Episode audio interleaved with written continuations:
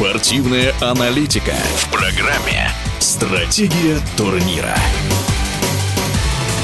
Одни из фаворитов Олимпийского турнира, российские хоккеисты, которые уже обеспечили себе участие в следующем этапе, встретились с командой Чехии и проиграли 5-6 в овертайме. Это первое поражение Жамнова и его сборной. Известный хоккейный агент Алексей Дементьев поделился впечатлением от игры российской команды на турнире. В нападении в первых двух матчах мы не смогли создать э, того, что нам хотелось бы, и количество бросков было минимальным, но Команда привыкала к тому рисунку, который выстраивали тренеры, привыкала к тому, что они требовали.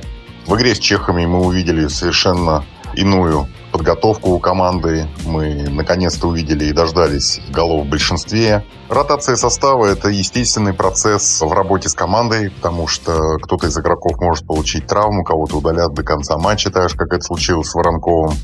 Очень рад за то, что у нас первая тройка наконец забросила шайбу. Набрали очки Гусев, и Плотников очень сильно влился в этот коллектив. Во время первых удалений наши игроки действовали не совсем удачно, уверенно на пятаке, оставляли открытого соперника, либо позволяли закрывать обзор нашему вратарю.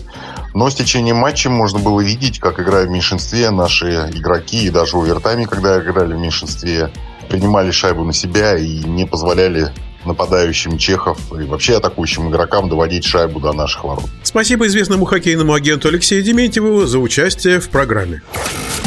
Стратегия турнира.